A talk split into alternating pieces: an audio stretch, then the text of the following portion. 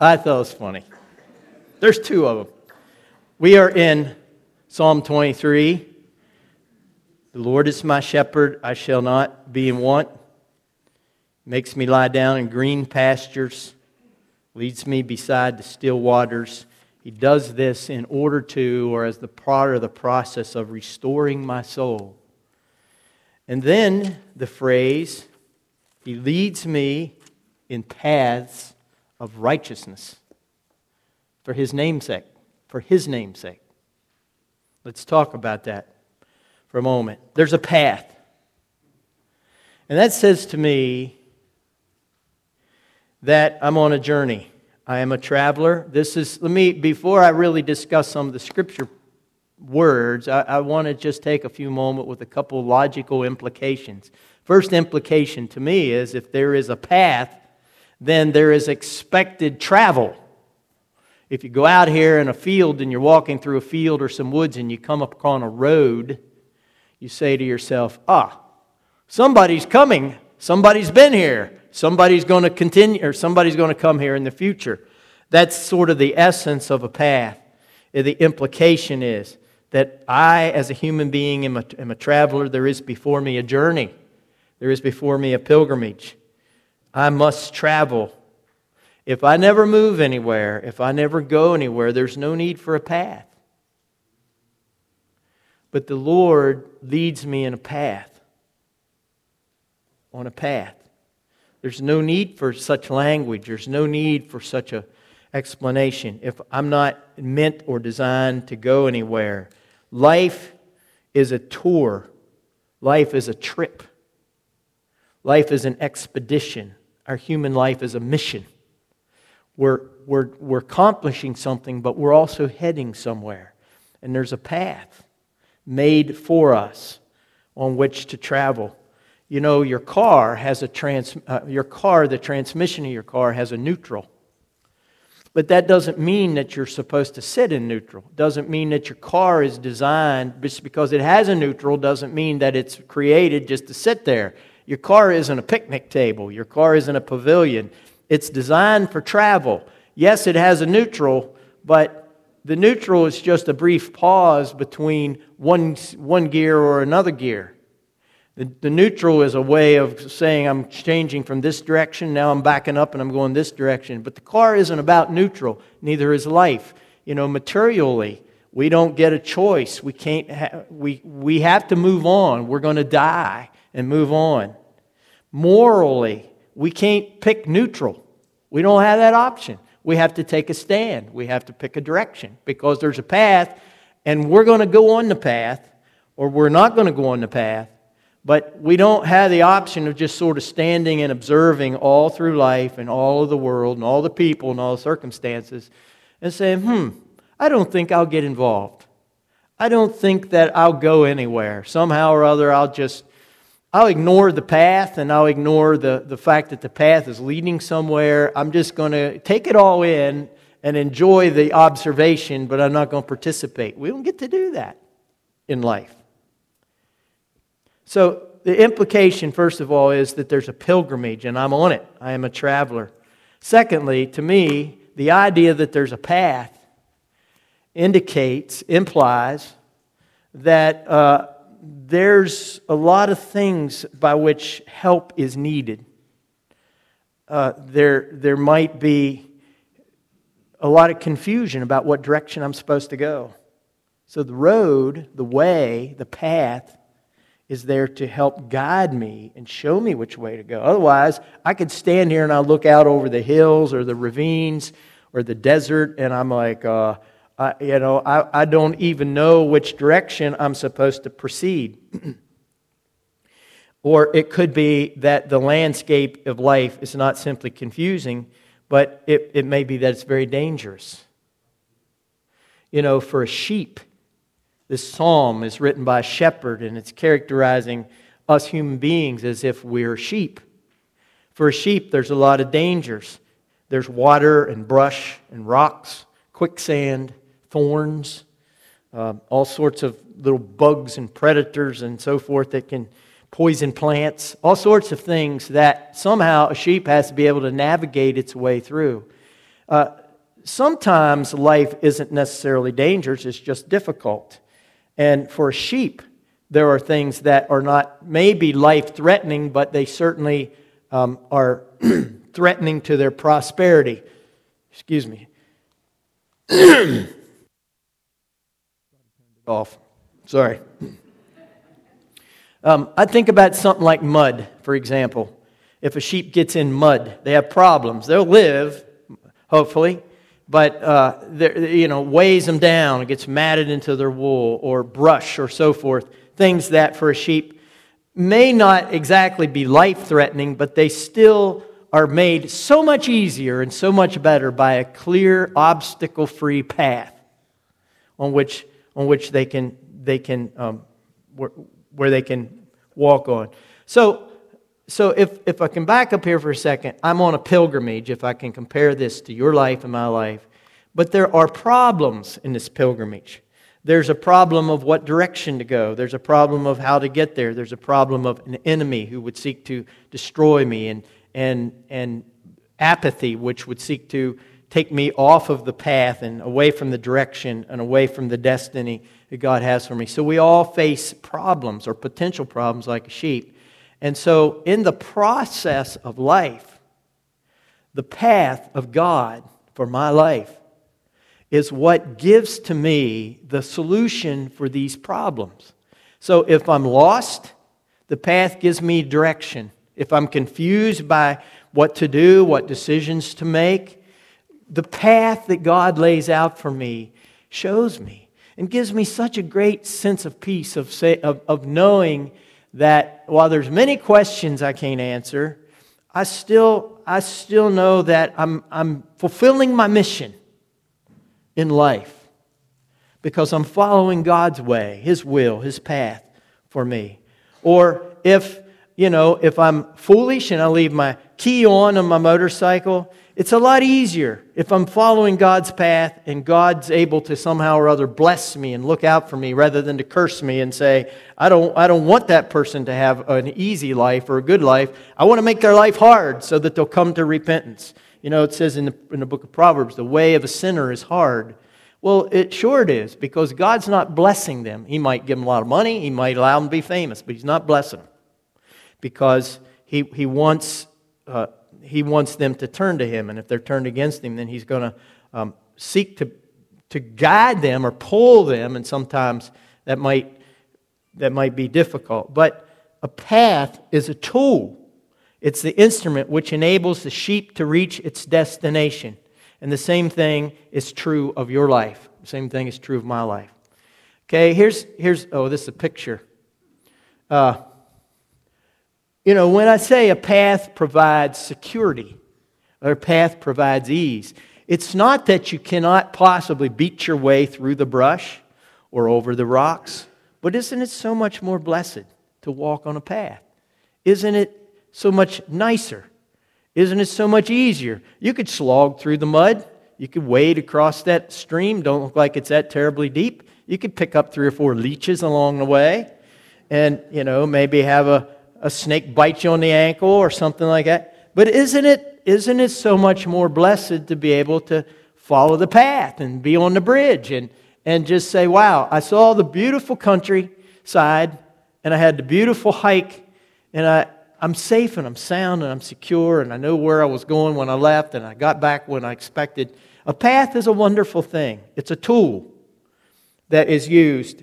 And so, you know, this is, this is, a, a this is an analogy for us for our own walk in the world, our own walk with the Lord. Here's another implication to me. This is probably most important of all since the instinct to travel is built into us and programmed within to us, programmed within me, since that instinct and that is, is just built in, there has to be a destination. There has to be. And I'm supposed to reach it, or else the, or else the instinct wouldn't be, in, wouldn't be there. I was watching a robin this morning building a nest on my porch, which I don't like and I'm gonna probably move uh, when I when I have chance, um, and, and I'll just make her move it somewhere else. anyway, there was there were just robins all over the place. And I was thinking to myself while I was watching this robin this morning, how that even a month ago you didn't you look out and you didn't see any robins. And now they're everywhere because an instinct to travel and to migrate is built within them. And, and, and you know, scientists have studied this for years. It's an amazing phenomenon. And, and, uh, and they don't even fully understand it yet. Butterflies and, and, and birds and all these, all these little tiny creatures that have this incredible destination, this incredible, uh, th- this, in- this incredible determination to reach their destination. And they will fly until they drop. They'll fall into the ocean on the way if they, if they get too tired or they run out of nutrients. But they will continue to fly, to move that direction because there's a destination that, that they are bound toward. The same is true for you and for me. If God has a path in life, that means there's a direction that I'm supposed to go. And that can only mean one thing that there is a destination that I'm supposed to reach. Jesus said, I'm going to prepare a place for you. The purpose of your life is to reach that place. The Bible describes a person who is unaware of God or who's not oriented of, toward God. The Bible describes that kind of person as lost. A path is not lost. A path is leading somewhere. If you're out, as I said earlier, ranging around and you stumble across a path, you can be absolutely sure that path is headed somewhere. In other words, somebody carved it out or laid it out or beat it out just by continually, you know, think of the old Indian trails, just by continually walking in the same place uh, over and over again. A path was born, but the path was not intentional. The path was the result of the fact that between these two destinations, people were going back and forth. Always until suddenly the path was there, then a road, and then a city, and you know how, how all that goes. But uh, this is um, this is the this is a, a logical thing. Now, I want to mention one more. This, it seems to me, is logic. You may not agree, but you, you may not see it this way, but this is, this is where I come to when I think through the implications of a path. It seems to me that for us to exist on earth, uh, we would not have to necessarily logically be going anywhere. And there would not logically have to be a destination. There would not have to be, for us to exist as human beings, there wouldn't necessarily have to be a heaven or a hell. If you're an atheist, you don't believe in such anyway. If you're a materialist or humanist, you don't believe in God, you don't believe in heaven, you don't believe in hell. So you can say, if some people say, well, we're here, but we're not going anywhere because there is no beyond for us in which to go. I will say that could be true.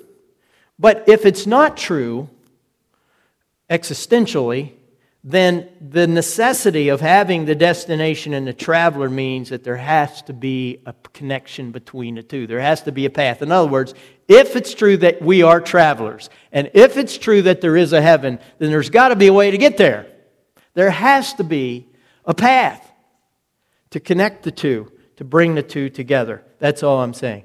And Psalm 23 is saying, God will provide, He leads me there in the path of righteousness.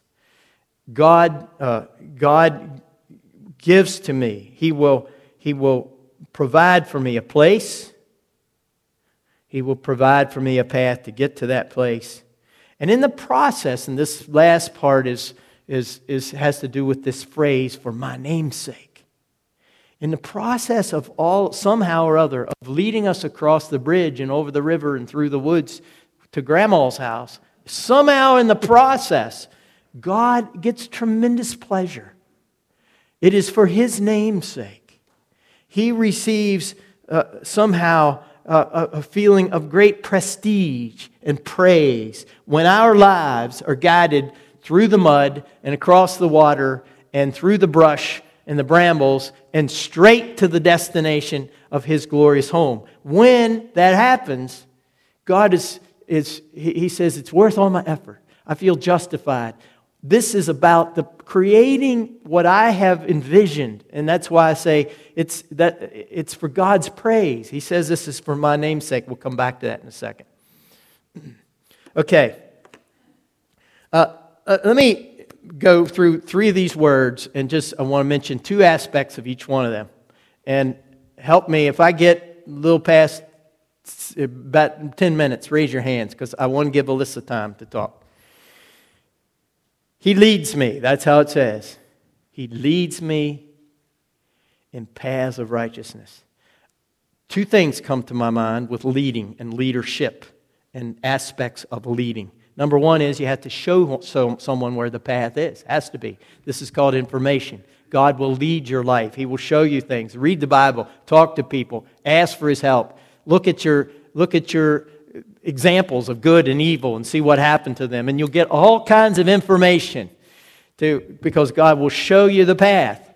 But sometimes even that isn't enough. I mean, you know, I, I grew up with sheep. I've handled many, many sheep many, many times. And I will tell you, sometimes you can show them the doorway and they don't go in. You can, you can show them, uh, you know, the, the ramp. You can show them the stable. You can show them the truck. And, and they, they just stand there. What do you do in a case like that? Do you stand there and, and reason and beg and, and sing to them? Or no? You grab them and shove them up there. And, and usually, once the first one hits the doorway, then get back out of the way because then it will be a stampede. And they'll all try to get there in the same moment and they'll knock each other senseless. And I've, I've seen this many, many times. But I'm simply saying I've shoved sheep around to get them to go on the path there's nothing wrong with it. It didn't hurt them. They're not particularly bright. And God shoves me around sometimes, and He shoves you around. And sometimes He has to shove humans, not simply giving us information, but motivation. Sometimes we know where the path is, but we don't want to get on it. And the Lord sometimes has to go and, and, and kind of move us through circumstances that get our attention in order in order to, um, to, to, motivate us. And the, the, the important thing in this, I think, is really this top sentence. The reason that the Lord does this, or the, the, the way the Lord operates, I'll say it that way, is that He tries to get our heart to change. This is, why he, this is how He shoves us. God, I don't think, is so much worried about the direction that we go as He is the desire of our heart. And if our heart, if we get a new heart, we'll get a new direction. If we're lost, and as, as, the, as the prophet Ezekiel says, God takes the heart of stone out and puts a heart of flesh in. He'll give us a whole new perspective and a whole new direction for life. And many of us here have experienced that where we said, Man, I was headed for this way, I was headed this way, and I was mean and I was self centered and as all could as, as I could possibly be. And God shoved me in a different direction. He gave me by giving me, first of all, a new heart. This is why I put this verse up here. It says, you know, the, you can heat up silver and gold and all these things. The Lord heats your heart up. The Lord is interested in, in the analysis of your heart. And uh, if, you, if, you, if your heart gets right, your direction will change. You'll find a direction. You've heard this, you've heard me tell this story, I know. I'll tell it just real quickly because it, to me it kind of illustrates it uh, a number of years ago. It's Barry and Charlotte. Yeah, Barry and Charlotte are here. Okay. A number of years ago, their daughter was moving to D.C., and I and some others from our church helped. One of them was Roger Kreider, and Roger and I were riding. I rode with Roger. We helped to move, and after we were finished, uh, we were coming back home. The rest of the group was still there. This was about a little bit after noon, I think. And we weren't sure this was inner city, and we weren't real sure how to get out of where we were. And, and Barry, I believe you went and made a copy of a page of, of, a, of an atlas, or else he tore, either that or he tore a page out of an atlas or something, and he gave it to us so we could get out of downtown D.C. Well, bless his heart, he gave us the wrong page. or, or he copied the wrong page. I don't know which one it was. So we got to looking, you know, we started out, this is Roger and I in his pickup truck, and we're in downtown, the heart of downtown DC, and we're looking and we look at the streets and we look at our map and we say, uh, this, this map isn't the part of town where we are. We're lost. And we're wandering around, it's just like it, uh, it, was, it was crazy for a little while. And suddenly, I'll never forget this, Roger Crider said, Are we men or what? He said, Doesn't the sun still set in the west? Well, let's go towards the sun. and he just threw the map on the floor. Now, I ask you, did we get home? Yes, we did. Because, because what we did was we said, I'm not going to just worry about so much of the little details, I'm just going to get a new direction. And when that happens, the details will take care of themselves if the direction is righteousness in your life and, it, and you just want to get on the path of righteousness, God will lead you. He will show you how, He will show you the way, but He will also motivate you. Okay, let me, uh, I'm, I'm hurrying, Alyssa. I see you come in. Let me talk about the, the path itself. I think this is the, the key thought of this whole phrase. He leads me in paths of righteousness. Listen. You know, we just saw a picture of trees and forest and then this opening. There is the path represents the most basic divider or division of reality. For one thing, the path is order and the rest of the place is chaos. That's one way to divide it. That's one way to think about it. That there's all of this wild, crazy, foolish, destructive stuff happening everywhere. But somehow or other, there is a way I can live. There is, there is a, a path on which I can walk. There's a direction that I can take that will spare me from some of this stuff. this, this picture that there's a way provided by God, a path prepared by God, truly divides reality into good versus evil, into uh, right versus wrong, into blessing versus cursing, into, uh, into simple versus complicated. Life can be pretty simple, or life can be quite complicated. And I see these folks sometimes on TV or in papers, you hear about such craziness, absolute craziness. People running around chasing fame or fortune getting all completely worried about, worked up over things that are, are senseless and useless and foolish. Their world is chaos. I, I, will move on. Uh, but there's a path, there's a direction by which God keeps us very, makes choices quite simple.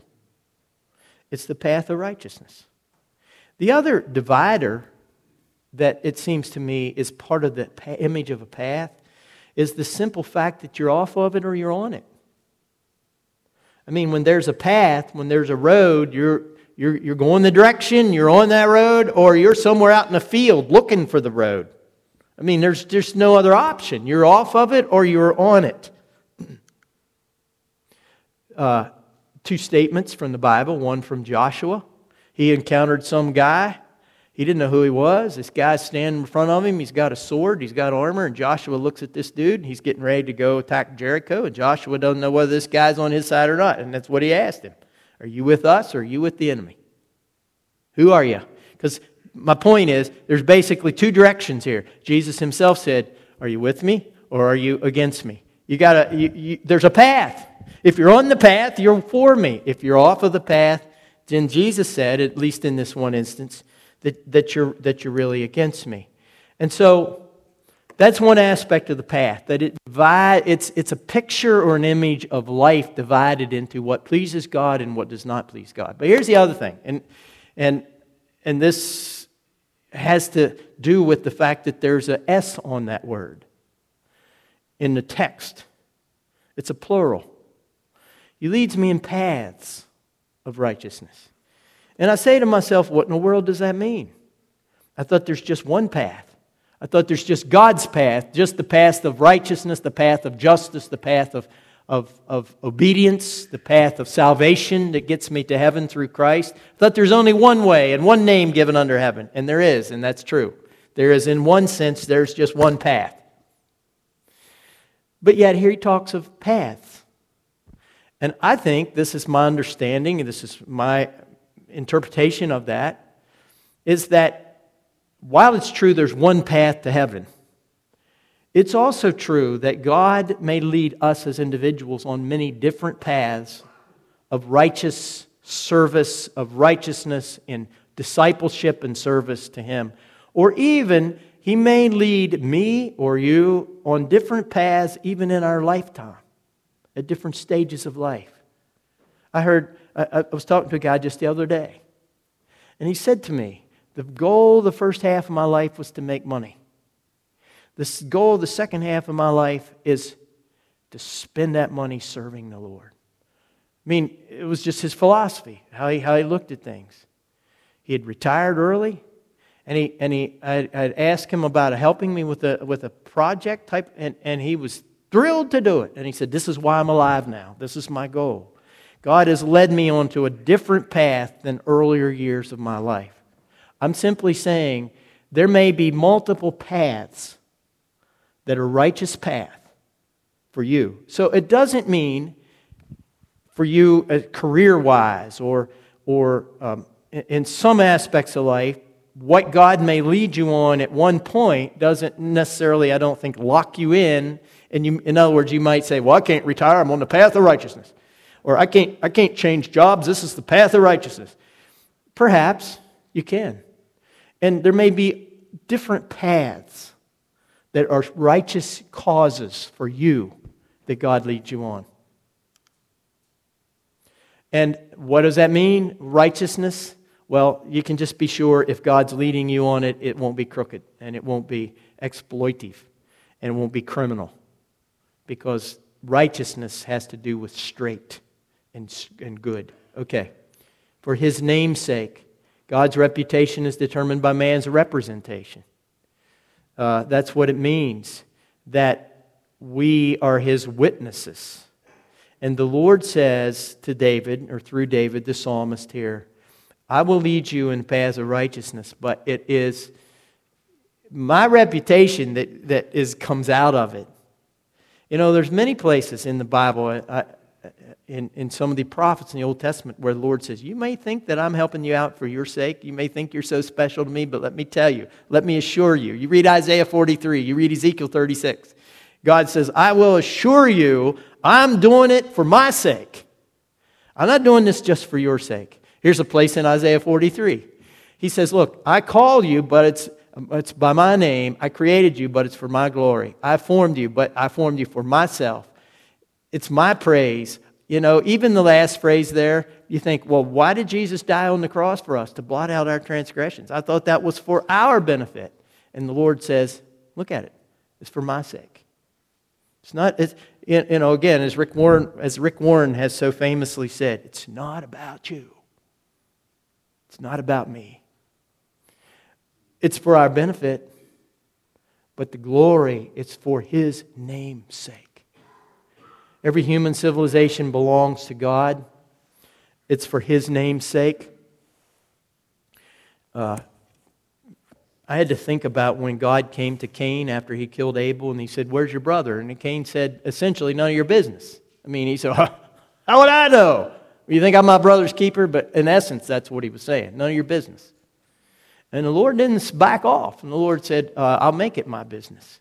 His blood cries out from the ground, What have you done? In other words, God has the right to come boring right into your life because our, lives are, our lives are lived for His namesake. And He's very concerned about that. And therefore, my point here is if God gets and sticks His nose into your life, don't get mad, be glad. And say, You know what, Lord?